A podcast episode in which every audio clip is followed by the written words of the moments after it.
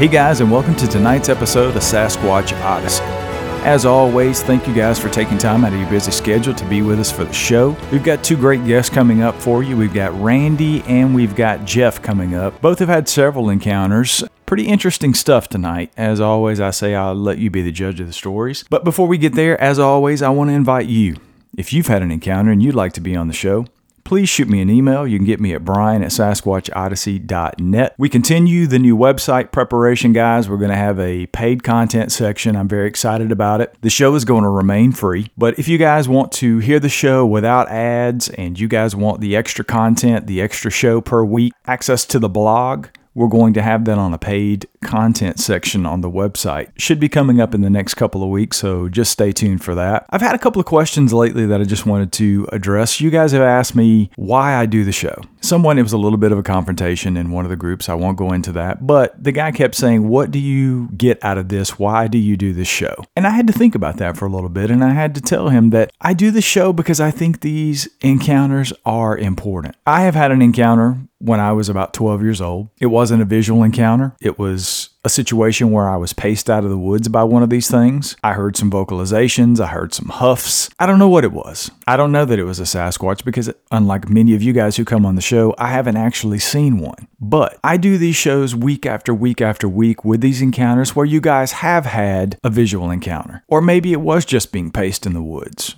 or maybe it was just a situation where you heard vocalization. I don't make the determination of whose story is better than the other because there is no such thing. I document encounters. This show is about your encounters. I put those encounters out there because I think they're important. So if anybody asks me why I do this show, it's certainly not because of the money. I'm not making money off this show. Let me just put that out there. I'm looking to do a paid section on the website for you guys to get an additional show every week and to enjoy the blog and to interact with me and other people who are like minded that are interested in this. I'm doing the paid content because it costs money to put this show out there. I have to pay for the equipment, I have to pay for the website to be built I have to pay for the show to be hosted. I have to pay for the website to be live. So, sure, there's money involved, but it takes money to put the show out there. And I want to keep the show out there because you guys clearly enjoy it. You guys are downloading the shows, you're commenting on them, and you enjoy the content. So, if you enjoy the show, please go and support it. Once that is up live on the website, I'll let you guys know. There'll be a small monthly fee that you can go sign up for to support the show and get the additional content, get the additional access to the blog, comments sections, those kind of things. So just hang in there. And ultimately, I do this show because I think it's important. I do this show because I enjoy listening to you guys tell your encounters. I enjoy putting those encounters out there and having other people have access to them and be able to hear your stories because I do think they're important. And as I said, we've got two amazing guys on the line that are going to share their encounters with us tonight. So let's jump over to our first guest. I don't want to welcome Jeffrey to the show. Jeffrey comes to us from Ohio. Uh, welcome to the show, Jeffrey. glad y'all could have me on here tonight. Absolutely, man. The pleasure's all mine. So I know you've had multiple encounters with Sasquatch throughout your life. So kind of take us back to that first encounter, if you would, and where were you? What were you doing? And what happened out there, man? Okay. Well, back when uh, I was about eight, my little sister was probably six. They made me take, mom and dad made me take her to school every day. So being from the town that we were from, we always took a different route than the other kids, which was up on top of the hill closest to a place called Indian Mountain. And that was the way we took Highland Avenue, straight shot to school, straight shot home. But on the right side of Highland Avenue was all woods. Well, coming home from school one day, we're talking, it's just me and her. Everything's silent, not a lot of traffic goes through there. All of a sudden, out of nowhere, I hear a hoot or a snoot, shaking the trees in the woods across the street. Probably, I'd say about 50 yards. And then right after that, boom, a rock crashes right into the street. I look back into the woods from where I heard the sound. And uh, the sun was up towards the bridge of those woods that day, and I could see something moving erratically from left to right and forward to back, uh, limbs shaking. So at this point, I'm tripping out, just freaking. You know, you know, young kid coming home from school. You know, who sees something like that? So I tell my sister, just that wasn't nothing. Just can, you know, just go on walking. Let's just get down the hill, make the turn to go to the house. Well, we go to move and to make our move down towards the turn to get down to Linden, And all of a sudden, boom, another rock hit about the same size. So I look back, and at this point, we're both giving this thing a little more attention. Now, my sister, pretty much, they caught on to what was happening too. Now I got her yelling and freaking, you know, and all I'm doing, I'm in a trance at this point, just staring at, at the woods because I've never seen nothing like this before, you know, and really, it's really hard, you know, to describe until looking back on it, all this at a later date. You know, the thing was probably about seven and a half, eight foot tall. Probably, you know, estimating weight from back then, you know, uh, I would probably say at least five to six hundred pounds. You know, and seeing this as a kid freaked us out. So, you know, we paid. We, we were automatically out of there, bolted down the house, you know, to the house, which is a half block away, all downhill, mind you. We get to the house, tell mom and dad everything that's happening, and you know, to call the police. We're afraid some other kids might be coming through there. They might get hurt, you know. And then mom and dad just basically brush it off as we're children and we're stupid and we don't know what we're talking about. You know, you kids are something else. Let's go to your room and play. So that was pretty much it for the first incident there. Did you get a chance to to see it? How far away was the creature when you saw it?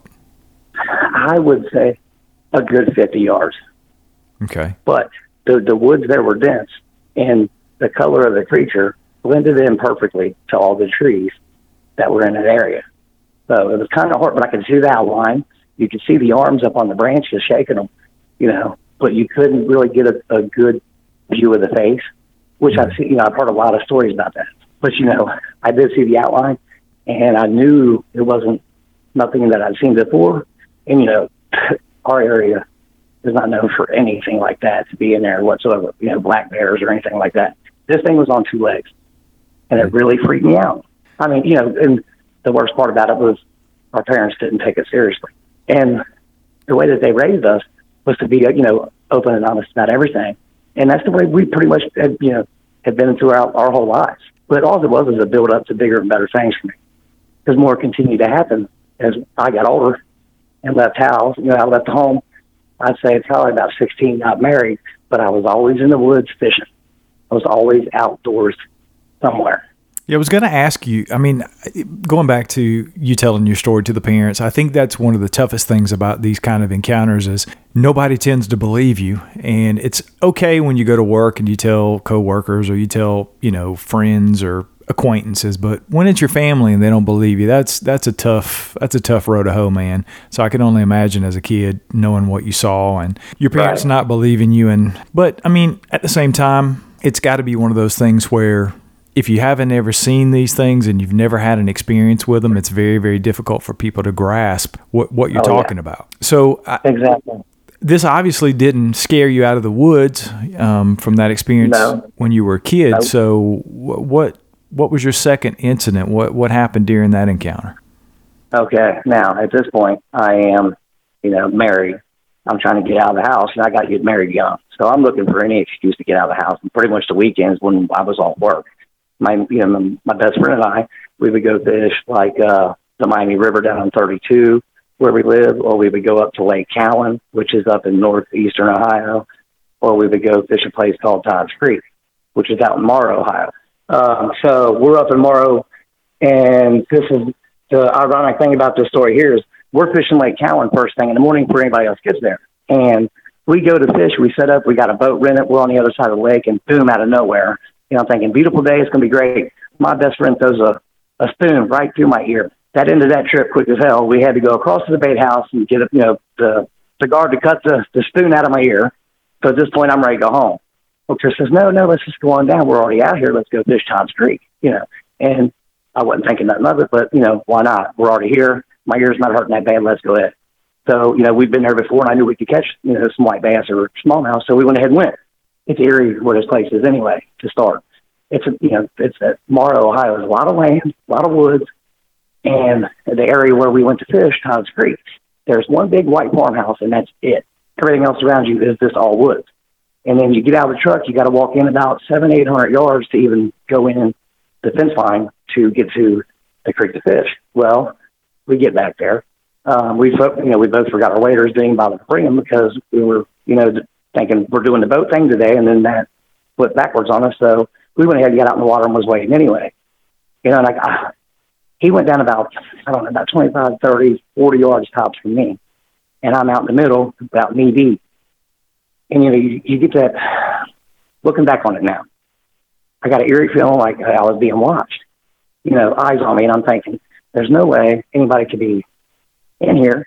You know, we know the the homeowner that owns the property. He's old man. He's not going to be able to even make it this far out here. So what is this actually out here? There's, I just felt like there was eyes on me, but I just went ahead and brushed it off and didn't even think nothing of it. Well, next thing you know, boom, rock comes from the opposite side of where we're at. You know, from the deep part of the woods and into the water about five, six feet away from me. So at this point, I'm freaking. Everything, you know, all the stories you hear about, you know, start funneling in. Me being told by my Uncle Jack about if you ever are out in the woods, you know, because he was from Arkansas, he would always say, you know, be careful when you're in the woods, very dangerous, but you also got to watch. You feel like eyes are on you, you leave. And if something gets done at you from out, you know, out of nowhere, leave. Put your head down, don't look back, and just go. So that's what I'm thinking at this point. But I really didn't want to leave because we just got there. And I was, you know, kind of just shrugging up like maybe it was just, you know, you couldn't explain it. And I didn't see anything. So I just said, well, you know, I'm just going to go ahead and continue fish. Well, not three or four minutes later, same thing happened again, just like it happened uh, when we were kids. And the second time that hit, I looked at Chris, you know, because I even think, think looking back on it now, the first time it happened, I, I actually looked down at him like, Chris, did you just throw that at me? He was like, what are you talking about? He said, I heard that. I just thought it was a fish. But then the second time, he was looking at me directly when the rock hit next to me. You know what I mean? And we looked at each other and we were trying to walk on water to get out of that place. Mind you, we're soaking wet. Then once you get out, you got to go through the woods on the opposite side where the rocks come from, get to the fence line. Then you got a 700 tr- you know yard trek back back to the truck, and we're soaking wet as it is anyway. You know, and we're freaking like what this happened here. You know what I mean? So fear overtook me and him as well. You know, what was that? What was that all the way down the fence line? You know, and about three quarters of the way down, something ironic happened. You know, we're really close to the truck now, so we're, you know, we're getting confident we're going to make it back to the truck. I said, look, as soon as we get to the truck, throw the poles in there and let's just get in and go. Well, we, we heard a pack of dogs coming through out of where we just come out of. Who's to say what they were chasing or if they were being run by somebody else? You know, you just never know. But well after, you know, we done left that area. So, you know, we never heard no gunshots or anything like that. So we just took it as maybe, you know, a couple wild dogs running through there.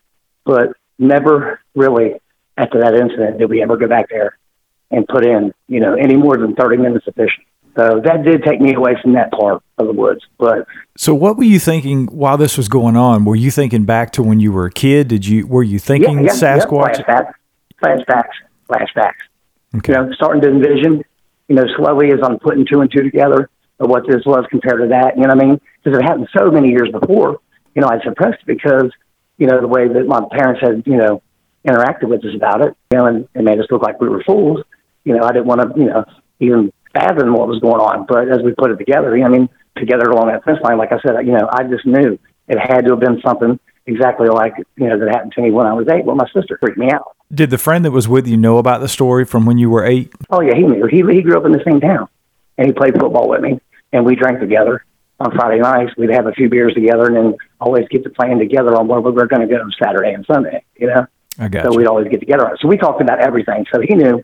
He knew what you know, and plus he lived in the same town as me as well. You know what I mean? So he'd heard and seen some you know some stuff too. Where we lived, even though it was city, there's a lot of woods all the way around us and it was you know where we lived was pretty much uh, Indian Mound was in a from what we learned was a historical site, an Indian you know burial ground. So that was kind of you know kind of ironic in itself that that what happened there. All right. So what happened during your third encounter?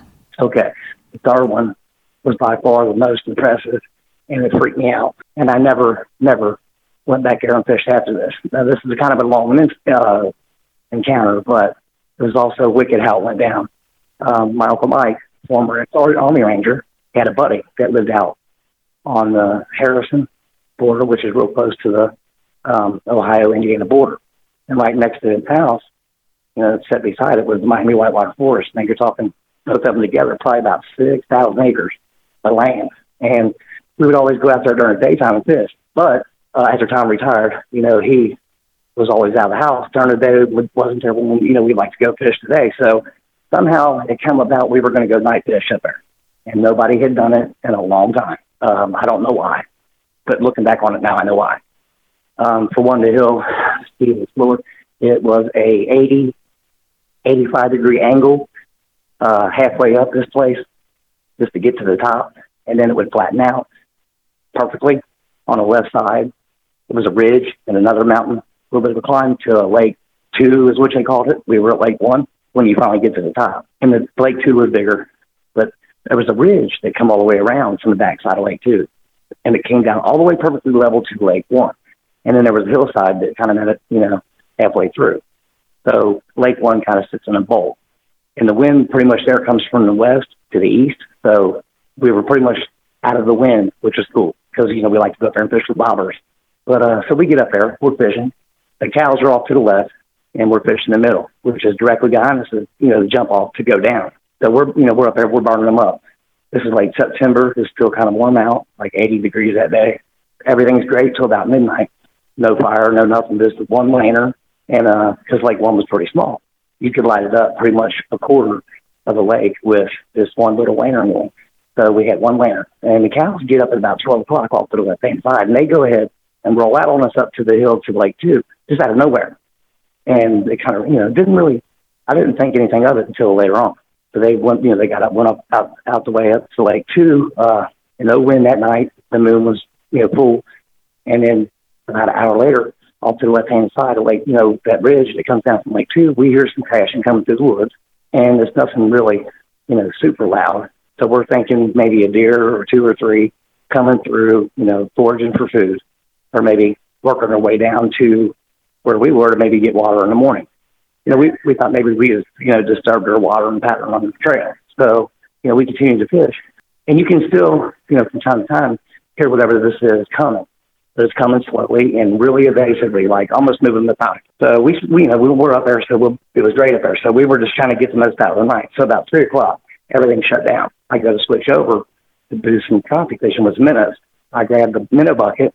I grabbed one pole that I already had set up with a slip bobber, and I knew a hole off to the left, which is where you know the ridge come down off that side, and it's all woods on that side.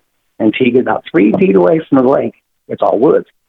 So, you know, I mean, two steps you're in the woods, two steps, you know, you're out. So I got to make my move over there. And I put the lantern up on my spot. And what I seen freaked me out forever. It was life changing, life altering. There's this thing. It's cinnamon brown. It's crouched down on two legs. As I'm putting the light on this thing, its right hand was in the water. So as I'm putting the light on him, you know, I'm going in shock slowly but surely. And pretty much he is too. So he starts to move his hands, you know, with about 15, 20 seconds up out of the water. You can see the water, you know, dripping from his hands. Big, big ass hand. Cinnamon brown color. So I got the light on his back. He's pulling his hand out of the water. But as he does that, he's slowly looking towards me. And he's slowly turning his head over his left shoulder. He growls as he does it and opens his mouth. I see the yellow eyes.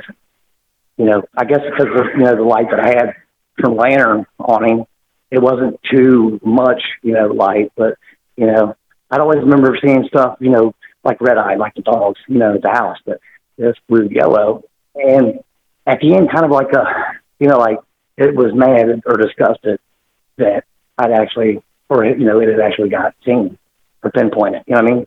Looking back on it, we thought, you know, hey, this thing was coming down. We were up there when we weren't supposed to be, and we fucked up its whole schedule we were at the wrong place at the wrong time. But really, for me, it was the right place at the right time because it then it just confirmed everything I've ever went through. Well, so at this time, I mean, I'm in shock, and this like we're both deer in headlights, you know, this thing and me, and I'm waiting towards the bolt, know, to the woods. It's not, it's not, it's not moving. It's not bolting. It's not, you know. I think I had it in shock just as much as I was because it had come downwind and didn't even know we were sitting down there in that bolt. So what broke me from it, my dad and my two uncles, his brothers, were on, you know, were on the vantage. What is that? Do you see that? What the hell is that? And when they said that, it kind of broke me loose from the situation that was going on. Now, this thing went up in its mouth. It had four canine teeth. Now, they weren't huge and immense like everybody else, you know, says with theirs, their encounters. Wasn't immense. And then they had regular teeth as well. And they had the, the dark tan, you know, leathery face, half covered, little bit of skin there. You could make out the eyes, like I said, and then the yellow that come out of them. But then the rest of the teeth were pretty much like regular. And the muscle, I mean, just pure muscle. But it, you know, crouched, it was probably about four foot. It wasn't no eight and a half, nine foot like everybody else says. Like, but it was still impressive muscular wise. I mean, but it just wasn't humongous. And, uh, but still intimidating by far. so when they say that, I say, go now, jump off. And we just, we all go. I still got the lantern. They're running down the mountain, but they have no lights. They can't see. I bolt out in front of them, but then when I lift the lantern to see where we're going, I kind of slow up and they take me out. So we're fumbling and tumbling in the room down this mountain. I'm thinking at any minute, one of us is going to get killed by this thing. You know what I mean? Like life's over. Every emotion you could feel, I felt within, you know, that climb down. And I remember getting to the bottom. We could never, either, none of us up there could never really fully get our legs underneath us out of the fear of what we've just seen. Now, when we get to the bottom, guess what? It's shut up, don't say nothing. Tom will never let us fish here again. They'll go up there and try to hunt this thing and kill it. So we, you know, they made me make a pact to never say nothing, you know, to keep it suppressed. And I did forever. But what made me take this and let it loose was all the work everybody's doing here lately, you know, last five, six years, making that big push. So, and then we find out Monday, my fiance uh, has lymphoma. And I just looked at it like, you know what? I've got bigger things to do. So why not let this loose? So I, you know, it's the reason why I decided to let it loose. Well, I appreciate it, man. I, I, know it's not easy coming forward and telling these stories, like especially after you've had an encounter like you did when you were eight years old, and you go tell your parents that have always told you to be honest and open, and and you tell them yeah. and share what you you saw, and they don't believe you. So that's one of the reasons, the main reasons that I started this show was to give people like you a place to come and tell their stories because I really do believe it's important. We found footprints, we found possible DNA yeah. evidence, we've got exactly plenty of pictures, plenty of videos, and these things are still not a proven species. They're still a novel species. Right. And exactly. I believe that eyewitness testimony and encounter yep. stories like yours are the absolute best evidence that we we actually have at the moment about these things. Exactly. So I want to go back to what you saw when you walked up on this thing and it had its hand in the water. I've heard that behavior many, many times right. with people that I've talked to, and I've heard other people recount their stories. What do you think this thing was doing with its hand in the water? I think it was actually me personally at that time. I said, "What is he doing?" You know, it was kind of hot that day. I thought, did he come down to get water, just like a deer would? But he come down a little earlier than they do, or did he come down to get a drink and then sit there and wait for them to come a couple hours later and ambush him for food? You know, was it both? You know, you just don't know. You know I mean, you just don't know. But initially, I just thought he'd come down for water. It was, you know, a little bit of water. It was hot that day for September. You know what I mean? And then to carry around all that muscle and everything else they got and all the fur. The fur was immense. It was, you know, beautifully layered, you know, thick. So, like I said, it was hot. So we just, you know, I said water, you know, and my uncle Mike, who, you know, had the military experience, oh, he'd come down to hunt. He'd come down here to sit down here at three o'clock, Jeffrey, think about it. He'd come down before the deer to ambush one of them. As warm as it was, you don't think he'd come down here for water first? And then, you know, so, we, you know, the more we talked, the more, you know, after it happened and we got up out of there, many things come across everybody's mind. But I automatically water. I guess that makes sense. I mean, and clearly he has a hand, so we're humans when you go out and you go right. you're in that situation you don't stick your face normally you don't stick your face down in the creek or the water you put it right. in your hands and bring it up to your mouth and drink so I, I, I definitely see that could make sense you were describing the teeth on this thing. Was it baring its teeth at you? How were you able to get yeah, such a good? Yeah, look? pretty much. Well, when he turned, he turned his head completely over his left shoulder. He didn't move the rest of his body, but he was already in a crouching position with his right hand, you know, kind of sitting maybe at a, I don't know, a 60 or a 70 degree angle and had his hand in the water. But, you know, like I said, maybe it took him, you know, maybe a tenth of a second. He was already, you know, had eyes on me and was slowly glancing back and forth at me in the woods, me in the woods, me in the woods. You know, so I had a perfect sight. You know, the way that his mouth was shaped is when you know he opened it. Then top two canines first stuck out, but when he fully was on me at one point in time, it was maybe you know almost a full ninety. He was on me eye to eye with the left eye, not so much to right, but I could see you know the full frontal. You know, maybe a little angle off to the to the right, but I seen a full vision of the whole face. I mean, it's how I was able to catch the leather, you know, the leathery look. And then the canine, I seen all, you know, you could see all four of those. But then they had regular teeth that were kind of squared off. And the canine weren't immense neither. You know, they were impressive, but not immense like you see them like saber-tooth tigers and, you know, these other pictures that people got out there. Like this thing was impressive, but just not ginormous, you know, like ones you see in Canada. Of course, they're, you know, they're going to be bigger because they got more resources up there, you know, in that area than these things have out that way. You know what I mean? That's what I took from it. So, did this thing make any kind of vocalizations? Uh, it smoothed at the end like a, a grunt and a, you know, like it, like it was pissed that it had been, it, you know, it, it got seen, got spotted, like it knew it made, it made a mistake. You know what I mean? Like warning me, but yet still upset of the situation. Is kind of what I got it because it started as a low curdling growl, and then kind of a snoot, you know, at the end.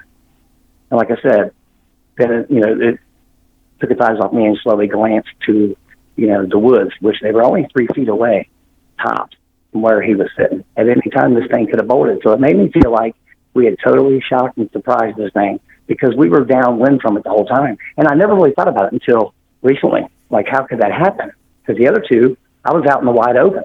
That's the only thing I could take from it. You know, just be perfect night. Never went back up there after that. I never went back fishing daytime or night. I mean, the experiences that I had in these spots, like, really changed my life. What's worse is I was told to suppress, you know, that last that last one. And I remember being so emotional when we got to the car at times in the parking lot you know, because everything's set in the back of his house. He had a ton of land, but he also had a you know parking lot and had you know four wheelers and all that up there.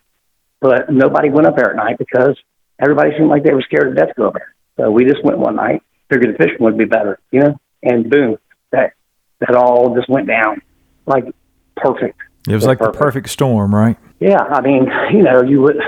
Why would cows get up in the middle of the night and just leave out of nowhere? they grazed all day and laid you know laid down at dark and, and after they drank water from the lake and was laying right there in the corner. You know, it was weird how they would just get up and leap like that and go up to lake to the next lake, which is another you know 150 200 yards up to the top off to the right hand side. So I just thought that was weird. It's like everything was on a schedule and we interrupted it. You know what I mean? Yeah, because you weren't normally you weren't supposed to be there, there. right? Yeah. Right. We were never there. so you know, you could say right place, right time. Or wrong right place, place, wrong, time. time. or wrong place, wrong time, right? You well, can go any which way you want.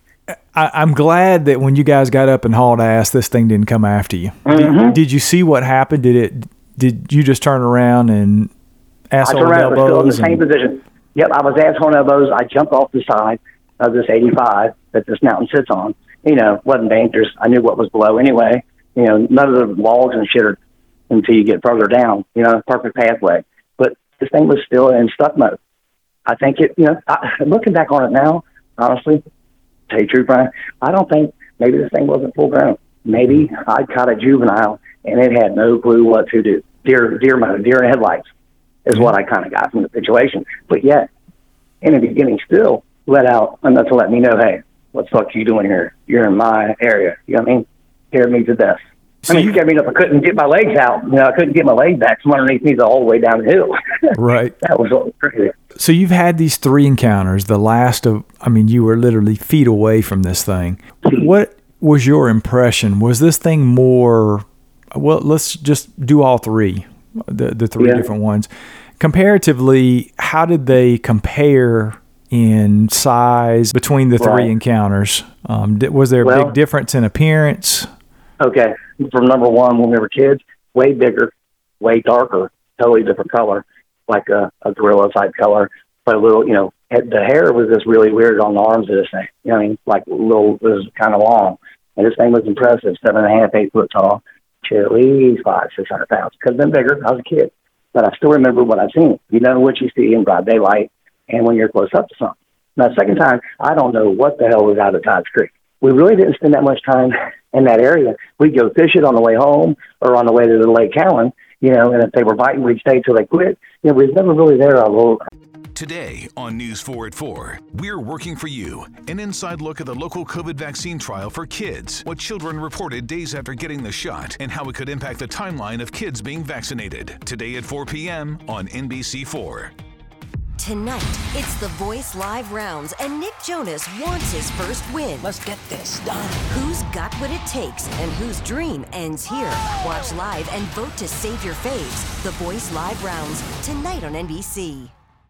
Today on News 4 at 4, we're working for you. An inside look at the local COVID vaccine trial for kids, what children reported days after getting the shot, and how it could impact the timeline of kids being vaccinated. Today at 4 p.m. on NBC4. Tonight, it's the Voice Live rounds, and Nick Jonas wants his first win. Let's get this done. Who's got what it takes and whose dream ends here? Watch live and vote to save your faves. The Voice Live rounds, tonight on NBC. a really long period of time. Like we was, you know, playing as kids on Indian Mound or, you know, as I got older at times. Okay, parachutes ready. Boy, the things I go through to get auto loan rates as low as 0.99% APR for 60 months on new vehicles with PenFed. You are aware that you don't have to be a military member to save hundreds on your auto loan, aren't you? Anyone can join PenFed. As someone terrified of heights, I probably should have looked into that. Probably. Drop me off at the shore. PenFed Credit Union. Visit penfed.org slash autos or call 1-800-247-5626. Advertised rates available through the PenFed car buying service. To receive any advertised product, you must become a member of PenFed, insured by NCUA. Today on News 4 at 4, we're working for you. An inside look at the local COVID vaccine trial for kids, what children reported days after getting the shot, and how it could impact the timeline of kids being vaccinated. Today at 4 p.m. on NBC4. Tonight, it's the Voice Live rounds, and Nick Jonas wants his first win. Let's get this done. Who's got what it takes and whose dream ends here? Watch live and vote to save your faves. The Voice Live rounds, tonight on NBC. Number, you know, the first one as a kid, that one was way darker, way bigger from what I seen of the outline compared to the one I seen of the times. Probably maybe yeah, three quarters, possibly maybe 300 pounds lighter. You know, like I said, it wasn't that, it was about four foot sitting crouched. So I took it to be about seven, seven and a half foot tops. But it was still huge, but not as, nowhere near as big as that, the one I'd seen when I was a kid. Given the proximity to the last one during the last encounter, what what was your impression? Was it more human-like, more ape-like? this thing was by it was by far anything anywhere remote to human that I you know that I've ever seen.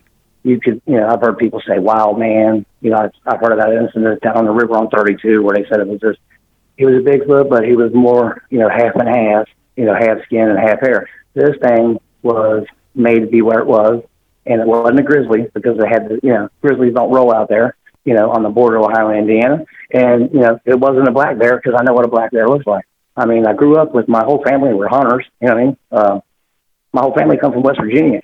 My dad's and all of them grew up out there, West Virginia. And then my uncle Jack, who taught me everything he knew, he grew up in Arkansas. I mean, come on, you're talking about West Virginia, and Arkansas has a shitload of sightings. And the shit my uncle Jack told me was wild. He was the one that gave me the pointers that come back and dawned on me at that moment. If you're ever in the woods and something gets thrown at you, or you feel like you're being watched, tuck your head and go. He knew, you know. So I'm just glad that you know I took up with them kind of guys, the older guys when I was growing up, because I soaked their knowledge up like a sponge. And it, I think it just helped me with my experience. Yeah, I think he gave you some very sound advice, man. If you're in the woods and you Yeah. feel like you're being watched, it's probably because you are. Exactly. Because that's exactly how it went down. I had just vaguely got that thought when we were kids to look around behind me. I felt like something was watching us. You know what I mean? And then boom, before I could turn my head, the rock crashed. Now, Todd's Creek, I didn't even know, I didn't even expect anything to happen like that. So that kind of took me at a full on surprise because you wouldn't think, you know, I mean, this is years later of being a kid. But then when the times, you know, encounter hit me and I, you know, I came within like 40, 40 yards and that's, that's given a lot. You know, it, it could have been 25 yards because the lake's not that big. To turn that corner and put that light on that thing, that is what changed my life because that's what confirmed it for me. And I think that's why when I got to the bottom of the mountain and I was in the parking lot trying, you know, hands on knees trying to suck air, I get so psyched up talking about it because, you know, I've been letting it go recently and it's still, I still get that adrenaline flow. It's crazy. It is insane. Yeah, man. Well, I can't thank you enough for coming on and, and sharing your stories, man. I know it wasn't an easy thing for you to do. And I say it on other shows in the past, you know, for every one person that you're listening to on the show that comes on and tells their stories, there's at least one, possibly three or four more that I talk to off the air that just won't come on and share their story. So, um, right on, because they're scared out yeah. of fear. Yeah. yeah. Of being bombarded and bashed. You know what I mean? But at this point, I'm glad you gave me the time to do it because, you know, like I said, some things happened in my life that made me change my mind. You know what I mean? So I want to help the truthers out there because I know exactly what I've seen and I know what everybody else is seeing too. Yeah, man. Well, I like I said, I can't thank you enough for coming on and, and sharing your story. I really do appreciate it. If you have any more questions, get back at me anytime. Feel I will, free. man. Appreciate you. I appreciate you a lot.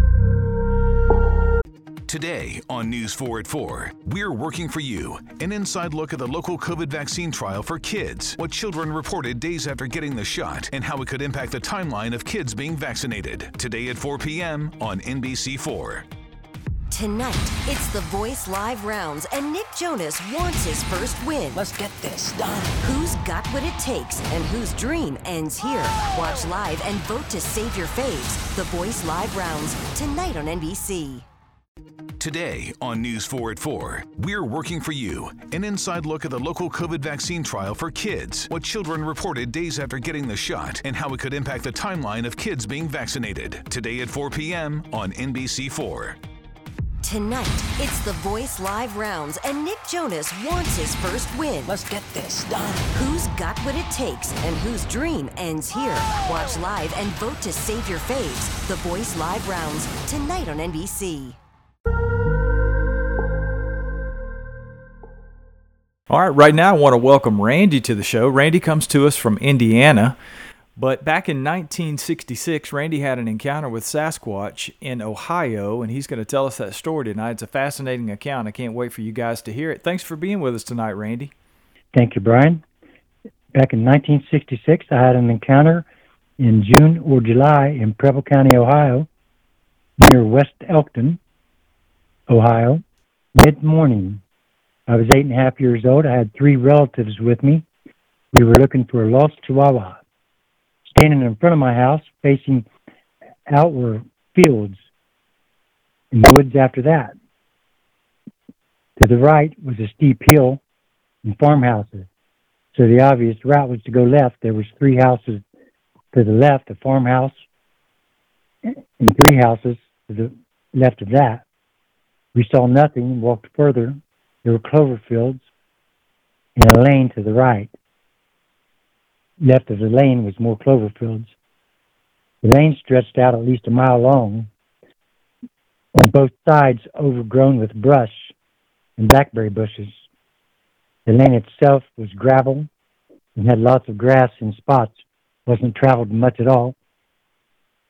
At the end of the lane was a big barn, and all of us kids used to play there in the barn. There was a house that stood left of the barn. It was abandoned. We would hunt for salamanders there, caught a lot of salamanders, snakes, usually black snakes and garter snakes. Back from the house was an old cemetery. Beyond that was woods. We picked a lot of blackberries there by ourselves and sometimes with neighbor man. We would pick the blackberries and our mom would make blackberry jam. We'd also ride our bikes up and down the lane. We'd catch bumblebees in the clover fields and mayonnaise jars and run through the cornfields. Catch chiggers sometimes. We'd go down the lane. It had an S curve, less than a quarter mile in. We got around the S curve. There was a Cadillac convertible. It was kind of brown, bronze in color. I collected model cars, so even at the age of eight and a half, it was easy to spot out what kind of car it was. I saw in front of the car standing a creature holding a woman. It had big white eyes with dark, piercing pupils and a glaring stare, holding the woman like a barbell up toward its chest. The woman was screaming help. The creature had brown stringy hair and long with a gray hue. I never heard of a Bigfoot. It moved its head a little from left to right, but continued to stare. It had a kind of like a growl, grunt noise, if I remember right. It was mad. It was raging. It appeared to be very upset, but not want to not wanting to upset the woman, even though she was terrified and screaming. We were very terrified. We froze. After a few seconds, we ran. What I remember is the creature standing there. I don't remember seeing it from the waist down, but I remember very much its glare and its eyes. I don't remember the run home. Someone said later, which was my sister, that she remembers people saying something about it. My older relatives said they remember talk of it. One of the older relatives at a party as an adult was drunk and was talking to her husband and said that she remembered Bigfoot and was talking to him about it. That was the first I ever heard her say anything about it. I didn't respond. My cousin, my age, we just kind of accepted that what we saw was what we saw and went on with life. My older brother, although we never talked about it until recent years, he remembers Bigfoot well. He remembers the footprints around the barn, the footprints around the house. He remembers Bigfoot, his features well in the face. He doesn't remember the woman. I remember the woman really well. I vaguely remember the footprints around the house and the barn. Lane I found out was nicknamed Lover's Lane. The area could handle a Bigfoot easily. I think it was two people making out. I didn't remember seeing a guy, hearing a guy, or anything else. I hope the woman got away, and I feel bad to this day. She was a blonde, chubby woman who was dwarfed in his arms. All I remember is her screaming, "Help!" Maybe, maybe help me, but mostly I remember her saying, "Help!" I don't remember nobody saying anything to any of the adults. I'm from a divorced family. My mom was the only one at home. My aunt most likely was there. I don't remember if my uncle was there or at work. Later, to counter my ordeal, which was through my entire life, I still think about it today. I ran past that house every time I walked to my neighbors, especially if it's dark. But I went camping back there, the woods back. We still went back there and played in the barn during the day. We still put blackberries back there. We still rode our bikes back there. But I lost my virginity in that lane just prior to the S curve. I felt so badly that I couldn't help the lady to this day. But I learned self defense. Bruce Lee was kind of my mentor. I'm really good at self defense. I've taught church youth groups. I've taught many people self defense. And it's my way of giving back to something that I couldn't give back to that lady at the age of eight and a half. And my ordeal was true. There was other sightings within 10 miles that was actually reported to the police in the 70s and even 2014. And the only reason I came about my story to, to the public is because that lane has since then been destroyed. In 2020, the lane was still there, but after February of 2020, the lane has been destroyed. I feel that Bigfoot actually resided there, and that I could have took it to where he lived. But I know he's not there now. Whether he's still in that area or not, I have no idea. I don't. Of course, I know he's not there. He could be. He could be somewhere else. I believe in Bigfoot because I saw him before I ever knew he existed, and I found out through my research that they like berries, and that lane was full of blueberry, blackberries, and he is described. A guy asked me when I joined the Bigfoot site. He asked me, "Have I ever seen any of the drawings?" I went to the drawings and found two that looked like the creature that I saw, and I called him called him a creature because at the time because I never knew a Bigfoot existed, and that's pretty much about it. I've never went looking for him. My ordeal was that I was the first naked person I've ever seen female, and that's sad in itself. Uh, I don't know. I believe because I seen. I don't have to have proof. My proof was my proof was being a witness. I've got a lot of people on the Facebook site saying, "Where's your proof?" Well, in 1966, at the age of eight and a half, being 85 pounds soaking wet, riding a 24-inch bike, I really didn't have much proof uh, except for what I saw, and I saw what I saw, and I could swear on a stack of Bibles and pass a lie detector test that it's 100% for real. And that's pretty much about it. So what what were you you guys were just out playing on the lane and you were riding your bike and you you guys just rode up on the scene where this thing had picked up a lady and she was screaming for help? No, uh, actually, we was looking for a lost Chihuahua dog. Oh, that's right. Uh, you were looking for the dog. Yeah, we So- was looking for a Chihuahua dog. So when you guys saw this, Randy, you're you're clearly eight and a half years old, so your your worldview is sort of narrow at that time because you're you're eight and a half, of course. I mean, what what was going through your mind when you saw this thing holding this lady up and she's screaming for help? Was it just standing in the middle of the street holding this lady up? Well, no, it was around the it was around the S curve.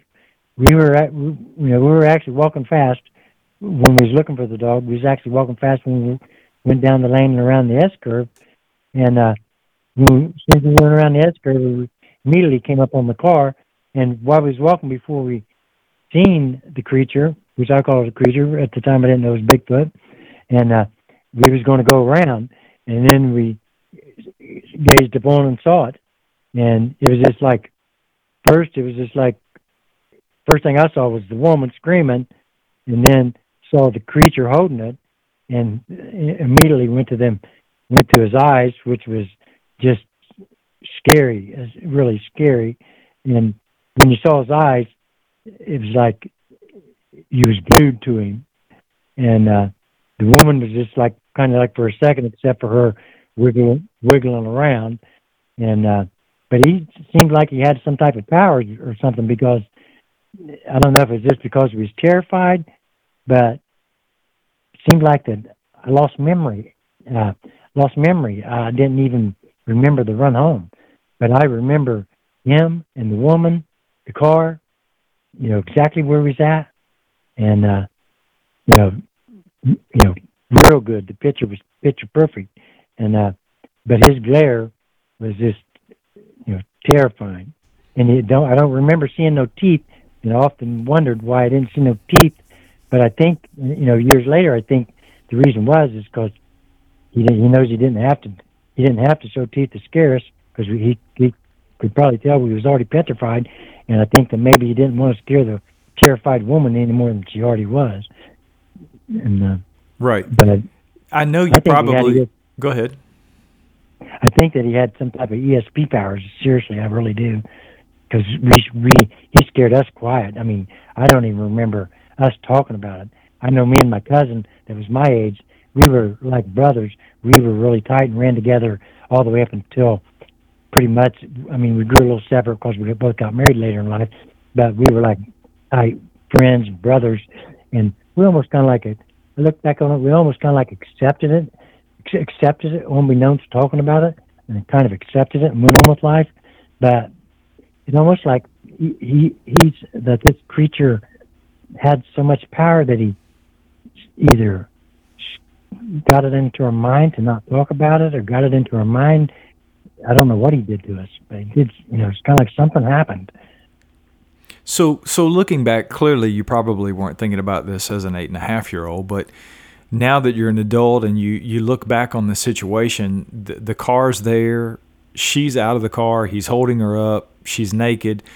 What do you think happened? What What do you think led up to that point? Do you think he he removed her from, like, stopped her and then pulled her out of this car? Do you, Do you think she had gotten out and was walking? Do you, I mean, in retrospect, do you do you have any? I know you're speculating, of course, because you you don't know. But what do, what do you think was going on before you guys got there and saw what was happening to her? Well, with with knowledge that I gained later about that place being called Lovers Lane, I'm thinking that two people went back there to make out, and that he was back there like picking blackberries or something, and that he, you know, wanted the girl and went after the girl, and and the guy took off running. He did something to the guy. There was no guy there uh, when we was there, and I don't know if he hurt the guy the guy if the guy took off, if he knocked the guy out, killed the guy, or or what happened to the guy. There was no guy and there was no guy, no sounds, no nothing with the guy. I'm thinking that he kidnapped. You know, I mean, he had he abducted the girl at the time, had her in his arms, and I don't know what his plans were.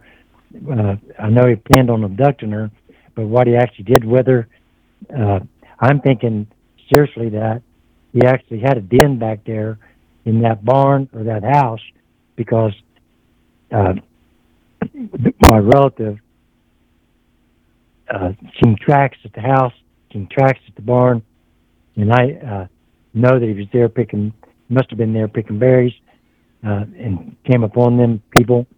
And uh, like I said, I didn't see the man, but uh, I think that he probably took her took her with him to the house or the barn, wherever they were at back there, and uh, did whatever with her, kept her abducted, or I like to think that she got away, but I don't know what uh, Bigfoot does would do with the woman as far as keeping her. He could have kept her and bred her. I don't, you know, uh, I know that they've been t- thought up to eat cattle and deer. I don't know that if he abducted her sexually abused her, ate her, killed her. I, I really don't know. I like to think in my mind because I didn't do nothing. We didn't do nothing. We didn't, you know, I didn't even tell nobody. I don't even remember running home. So in my mind, I always like to think that she got away. Uh, and, and I know that that's a possibility that might not have happened. And I think that that's one of the reasons that I, I learned self-defense and taught so many women for free it was kind of like my way of giving back to society, thinking that I'm making up for being so so young and didn't help her. And, yeah, and I, I think you're, uh, you're you're probably beating yourself up a little bit there because I, if this thing had her in its grasp and it was as you describe it, I don't think there was anything you guys could have done, even if you'd had a gun. It it would have had to been a very large caliber weapon to to do anything to this person. So, just going back, were, were you ever able or did you ever try to go back and maybe look at some records to see if there was some sort of police report or some kind of missing persons report or something to sort of explain maybe what happened? Or what did any of the Well, town that- folk that- or any of the people in your family ever talk about this lady coming up missing or or possibly another? Well, back at back at the time, you know, uh, once uh, it was in the seventies, uh, even talk about Bigfoot, people laughed at you. Uh, people laughed at you like you was an idiot or stupid or on drugs or something. And uh, so, first time I heard about, you know, you know, I might have been in the dark. I didn't pay attention, but first time I really heard a lot about Bigfoot, I was like 21.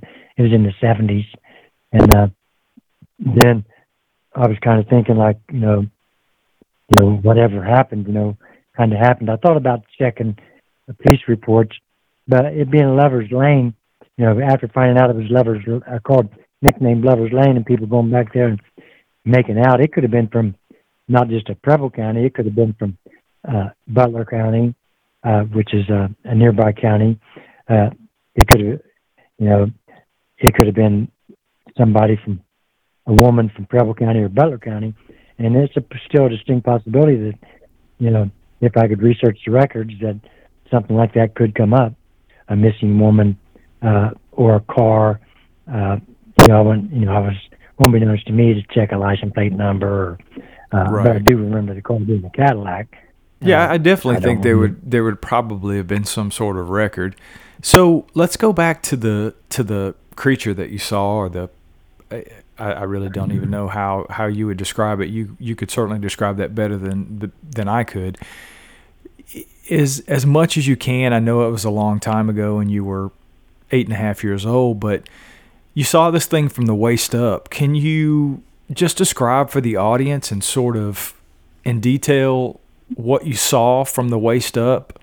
You know, did it look like a man? Did it look like an ape? Did you describe the facial Uh, features as much as you can? And, and how, how tall and how big do you think this thing was? Well, the woman. First off, the woman he ha- he was holding the woman like a like a barbell that has the weights on both ends and the bar all the way through, and and you lift the barbell in the middle. He was lifting the woman like he was curling her, and she was an adult woman, and she was wasn't skinny. She was chub, you know, chubby, if you will, and she was full mature adult, and he had her not real tight against his chest, but not you know not clenching her against his chest, but she was snug against his chest. So I seen like his arms, forearms, and muscular, very muscular, and the hair was stringy, about an inch long, shoulders broad, uh, broad. Shoulders was her head uh, her head was probably bent, but her head was probably even. Her head was probably even to his shoulder. Her feet, probably from just the end of her calf, dangled down from his bicep, and I don't. I don't notice the the, the neck. Uh, the, the neck, there was hair. Uh, mainly the face looked more manly. Uh, the nose didn't look squished. Uh, it was more like string, you know, stringy hair, you know, stringy hair. I didn't remember the ears that much. The forehead looked more manly. Uh, So ultimately, it, it, it seems like it looked more man like than ape like. Is that what I'm hearing you say? oh yes, it wa- didn't look. It didn't look ape-like at all. Uh, Could you tell, No, what- I- looking back, do you think you know you could estimate how tall this thing was? Well, I mean, I was. I used to watch basketball. I, and uh, Lou Alcindor, uh, Alcindor was like my one of my favorite players, and Bill Russell, and at the time, and we made Lou Alcindor look small. Uh, so easy. Only Lou Alcindor was skinny. This guy, this thing was muscular. I mean, muscular, but well proportioned muscular. I mean, uh, stood. I mean, stood straight up, erect, er- erect, and just like a man. I mean, uh, I'm saying, I would guess eight foot easy. Uh, you know, eight foot easy because the woman was fully, you know, she was an adult. I mean, the dwarfness of her. I mean, even if she was short, which she didn't appear short to me, she was dwarfed in his arms uh, from his shoulder to shoulder. So he was he would be easy. He would be easy eight foot over eight foot, Wow, and that's pretty tall. his weight his weight would be a good couldn't couldn't even estimate his weight, but very muscular. Uh, and I know, uh, well, you know, one of the reasons that I you know, think that I didn't try anything like try to yell at him or something, is I know that he could have carried her and ran after us and thought nothing of it. And I knew that in my mind. Uh, I was scared. I was scared. I was horrified, terrified. Uh, Yeah, I think you guys I mean- did the right thing. I think getting out of there was the best thing you could do at the time, and I think you made the right decision. So, it, so it sounds like. crazy, Go ahead. the crazy thing is, is also when I look back on it, there was no way that it was some dude stacked up in stilts wearing a costume that realistic. I mean, this thing was a beast. Not, you know, purely a beast. Did you say it made some sort of noise? Did it yell at you guys? It didn't yell. It just like looked at us like looked at us and made like a almost like a almost like a grunt, almost like a howl, but it wasn't yelling because it like I said it, later I think it did didn't make a big old noise because the woman was already screaming and wiggling in his arms and we already seen the look on our face and he was trying to get us the heck out of there, and I think he was, you know, just wanting us to get out, get the heck out of there, and we already knew he was accomplishing that, and then, I mean, we was froze for a second. Yeah, I can. uh, I can only imagine. I, I, I couldn't imagine seeing that now, and I'm a grown man. I, I couldn't imagine what it would be like to be eight, eight and a half years old and see this. So, it sounds like through the years you've you've sort of not really gotten into the subject, but you've done some research on these things. Doing some research and, and taking a look at you know reports and sightings and, and all the things that are out there now. What do you think these things are? Uh, well, I think they're very smart. I think they're very, very smart. I think that they can communicate with their mind. I, I, really think they can communicate with their mind, and they're slick. They are so slick.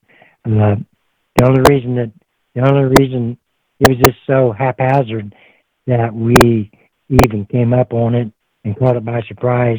And the only reason we got caught it by surprise is because he was preoccupied with that woman and you know he got preoccupied. I mean, how he got preoccupied? I think it was picking berries, and came upon two people making out. So it was something out of his doings of what he was doing, and then we was looking for a dog, which came upon it, which caught it by surprise, and and that's how that you know happened in the first place. You know, it was everything was kind of like irregular, off beat.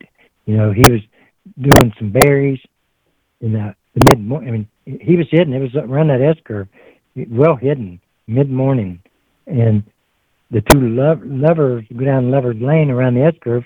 They was well hidden. Well, us looking for the dog, full of energy, walking fast around that curve, just happened to come upon it.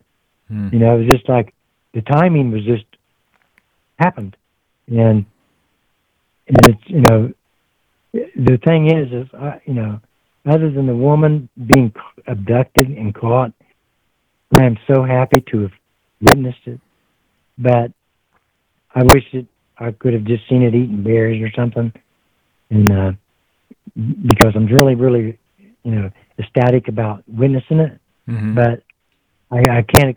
I, I, never know what happened to the woman, and you know, I really don't care if people believe me or not because I'm the, all the proof I need to know that I've seen it.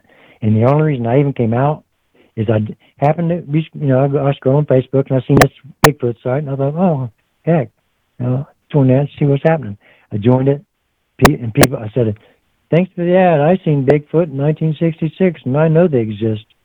And I got 450 likes in one day. People started asking me questions. I was like, wow, what's this all about? And, and the only reason I even came about to even answer questions is because in 2020, I went to Google Maps. I thought about, you know, I think about Bigfoot a lot. And so I went to Google Maps to just check that lane out. And there it was. And then after I joined that Bigfoot site, I went to Google Maps and it was gone. Mm. And it was all the farmers plowed it under. And uh, and I thought, well, all my life I thought Bigfoot still resides there, back in that barn, back around that house, picking them berries and living. There's ponds and everything back there, wildlife. To, and uh, I thought, well, he's moved on, so it's safe because I wouldn't have exposed him for a million bucks. You could have said, hey, Randy, there's a million bucks. Take me to Bigfoot. You could have took a thousand people in a big circle and went in, and I think he'd have still got away somehow. But even if they, even if he couldn't have got away, I wouldn't have exposed him for a million bucks Hmm. because I, I, I think he has the right to be preserved, not, you know, hunted down or killed. Uh, you know, I, I, I, I don't think that they should be killed. Uh, I think that their proof should, you know, should be had uh, to shut people up, calling people fakes, and uh, but I, you know, I don't want them killed. I have mixed feelings about that. Honestly, I, I think the only way that that's ever really going to happen is if somebody does shoot one of these things and drags it in and says, "Here's the proof." Um, Right. Because the videos out there, there's there's plenty of evidence out there for for people to absorb and say, "Yeah, these things exist." But you know, some people are just like that. You got to see it to believe it, and I, I kind of understand that. I'm I'm sort of that type of person too. Um, but you know, I, I think that's probably the only way it's ever really going to be proven. I just didn't want the one of the one that I encountered. I don't know how long they live. I mean, he could still be alive because, you know, who knows? They could live to be eighty. I'm, you know, I'm 64, 63, almost sixty-four. They could live to be 80 Mhm. and uh, it could be the same one that I seen.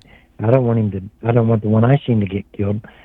So, you know, I definitely understand about you're going to have to kill one to bring it in, but I just didn't want the one I seen to get killed. I can I can I can see that. I can relate to that. Well, I tell you, man, it was a fascinating account. I, I really can't thank you enough for coming on the show and sharing it with us tonight. I really do appreciate it. Well, I appreciate it, and you're, I appreciate you too. And you're the very first one that I've told my complete story to, and and there's reasons behind me waiting this long to tell it. Well, I, I really Yeah. do appreciate it, man. I, I appreciate you trusting me enough with your story. Thank you, Brian. And that's going to do it for tonight's show, folks. Remember, if you've had an encounter and you'd like to be on the show, shoot me an email. You can get me at brian at sasquatchodyssey.net. Have a great night, and we'll see you guys next week.